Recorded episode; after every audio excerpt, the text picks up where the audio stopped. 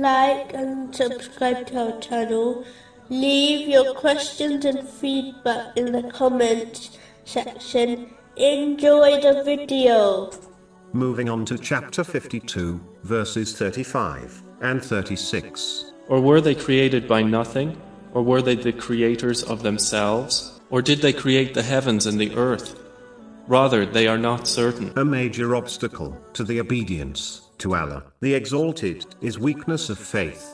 It is a blameworthy characteristic, which gives rise to other negative characteristics, such as failing to act on one's knowledge, fearing others, placing the obedience of people above the obedience to Allah, the Exalted, having hope in forgiveness without striving for it, and other undesired characteristics. The greatest affliction of weakness of faith is that it allows one to commit sins, such as neglecting the obligatory duties. The root cause of weakness of faith is ignorance of Islam, which has been discussed in the previous podcast of this series. One should strive to gain knowledge in order to strengthen their faith with time.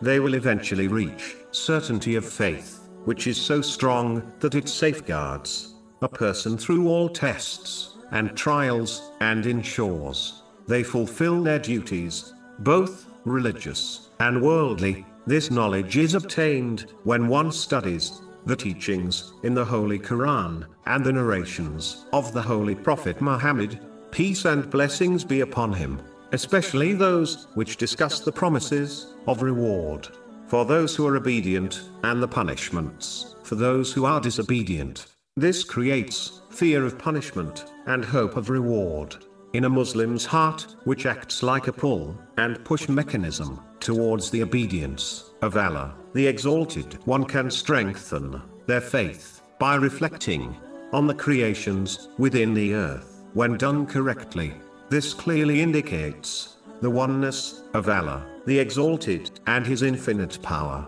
Chapter 41, verse 53.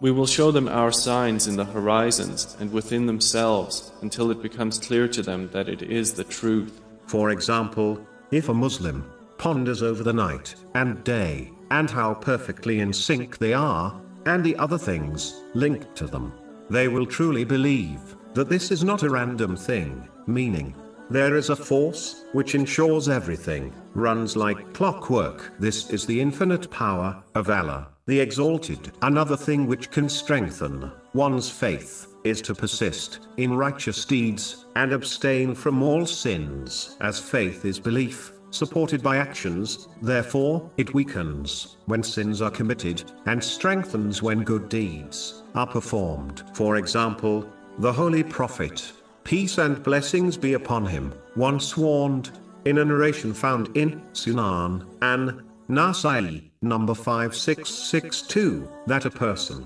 is not a believer when they are drinking alcohol